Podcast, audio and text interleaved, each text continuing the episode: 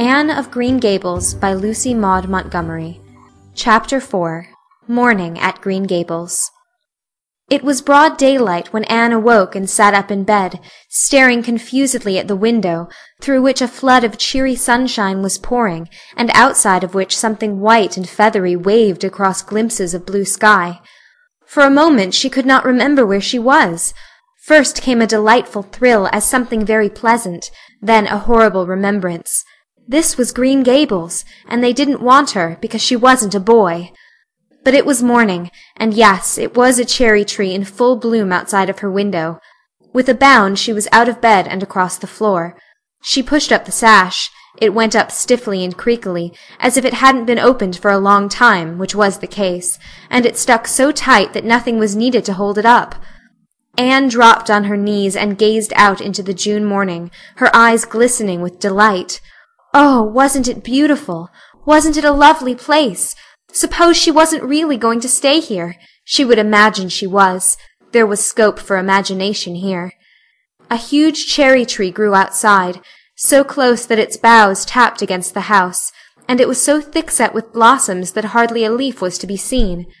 On both sides of the house was a big orchard, one of apple trees and one of cherry trees, also showered over with blossoms and their grass was all sprinkled with dandelions. In the garden below were lilac trees purple with flowers, and their dizzily sweet fragrance drifted up to the window on the morning wind. Below the garden a green field lush with clover sloped down to the hollow, where the brook ran, and where scores of white birches grew, upspringing airily out of an undergrowth suggestive of delightful possibilities in ferns and mosses and woodsy things generally. Beyond it was a hill, green and feathery with spruce and fir. There was a gap in it where the gray gable end of the little house she had seen from the other side of the lake of shining waters was visible. Off to the left were the big barns, and beyond them, away down over green, low-sloping fields, was a sparkling blue glimpse of sea. Anne's beauty-loving eyes lingered on it all, taking everything greedily in. She had looked on so many unlovely places in her life, poor child, but this was as lovely as anything she had ever dreamed. She knelt there, lost to everything but the loveliness around her, until she was startled by a hand on her shoulder. Marilla had come in unheard by the small dreamer. It's time you were dressed, she said curtly. Marilla really did not know how to talk to the child, and her uncomfortable ignorance made her crisp and curt when she did not mean to be. Anne stood up and drew a long breath. Oh, isn't it wonderful? She said, waving her hand comprehensively at the good world outside. It's a big tree, said Marilla. And it blooms great, but the fruit don't amount to much never. Small and wormy. Oh, I don't mean just the tree. Of course it's lovely. Yes, it's radiantly lovely. It blooms as if it meant it. But I meant everything. The garden and the orchard and the brook and the woods. The whole big dear world. Don't you feel as if you just loved the world on a morning like this? And I can hear the brook laughing all the way up here. Have you ever noticed what cheerful things brooks are? They're always laughing. Even in winter time I've heard them under the ice. I'm so glad there's a brook near Green Gables. Perhaps you think it doesn't make any difference to me when you're not going to keep me, but it does. I shall always like to remember that there is a brook at Green Gables even if I never see it again. If there wasn't a brook I'd be haunted by the uncomfortable feeling that there ought to be one. I'm not in the depths of despair this morning. I never can be in the morning. Isn't it a splendid thing that there are mornings? But I feel very sad. I've just been imagining that it was really me you wanted after all, and that I was to stay here for ever and ever. It was a great comfort while it lasted. But the worst of imagining things is that the time comes when you have to stop, and that hurts. You'd better get dressed and come downstairs, and never mind your imaginings said Marilla as soon as she could get a word in edgewise. Breakfast is waiting. Wash your face and comb your hair. Leave the window up and turn your bedclothes back over the foot of the bed. Be as smart as you can. Anne could evidently be smart to some purpose, for she was downstairs in ten minutes' time, with her clothes neatly on, her hair brushed and braided, her face washed, and a comfortable consciousness pervading her soul that she had fulfilled all Marilla's requirements. As a matter of fact, however, she had forgotten to turn back the bedclothes. I'm pretty hungry this morning, she announced as she slipped into the chair Marilla placed for her. The world doesn't seem such a howling wilderness as it did last night. I'm so glad it's a sunshiny morning. But I like rainy mornings real well, too. All sorts of mornings are interesting, don't you think? You don't know what's going to happen through the day, and there's so much scope for imagination. But I'm glad it's not rainy today, because it's easier to be cheerful and bear up under affliction on a sunshiny day. I feel that I have a good deal to bear up under. It's all very well to read about sorrows and imagine yourself living through them heroically, but it's not so nice when you really come to have them, is it? For pity's sake, hold your tongue, said Marilla. You talk entirely too much for a little girl. Thereupon Anne held her tongue so obediently and thoroughly that her continued silence made Marilla rather nervous, as if in the presence of something not exactly natural. Matthew also held his tongue, but this was natural, so that the meal was a very silent one. As it progressed, Anne became more and more abstracted, eating mechanically, with her big eyes fixed unswervingly and unseeingly on the sky outside the window. This made Marilla more nervous than ever. She had an uncomfortable feeling that while this odd child's body might be there at the table, her spirit was far away in some remote airy cloudland, borne aloft on the wings of imagination. Who would want such a child about the place? Yet Matthew wished to keep her, of all unaccountable things. Marilla felt that he wanted it just as much this morning as he had the night before, and that he would go on wanting it.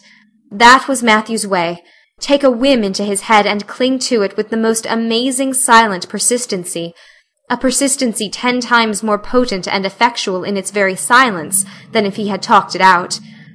When the meal was ended, Anne came out of her reverie and offered to wash the dishes. Can you wash dishes right? asked Marilla distrustfully. Pretty well. I'm better at looking after children, though. I've had so much experience at that. It's such a pity you haven't any here for me to look after. I don't feel as if I wanted any more children to look after than I've got at present. You're problem enough in all conscience. What's to be done with you, I don't know. Matthew is a most ridiculous man. I think he's lovely, said Anne reproachfully. He is so very sympathetic. He didn't mind how much I talked. He seemed to like it. I felt that he was a kindred spirit as soon as ever I saw him. You're both queer enough, if that's what you mean by kindred spirits said Marilla with a sniff. Yes, you may wash the dishes. Take plenty of hot water, and be sure you dry them well. I've got enough to attend to this morning, for I'll have to drive over to White Sands in the afternoon and see Mrs. Spencer. You'll come with me, and we'll settle what's to be done with you. After you've finished the dishes, go upstairs and make your bed. Anne washed the dishes deftly enough, as Marilla, who kept a sharp eye on the process, discerned. Later on she made her bed less successfully, for she had never learned the art of wrestling with a feather tick. But it was done somehow and smoothed down, and then Marilla, to get rid of her, told her she might go out of doors and amuse herself until dinner time. Anne flew to the door, face alight, eyes glowing.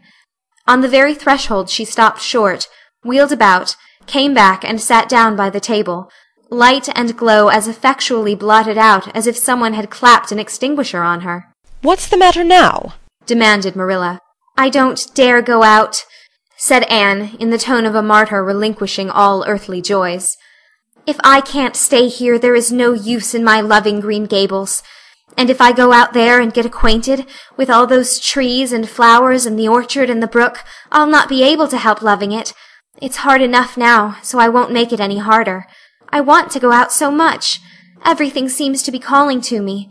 Anne, Anne, come out to us. Anne, Anne, we want a playmate. But it's better not. There is no use in loving things if you have to be torn from them, is there? And it's so hard to keep from loving things, isn't it?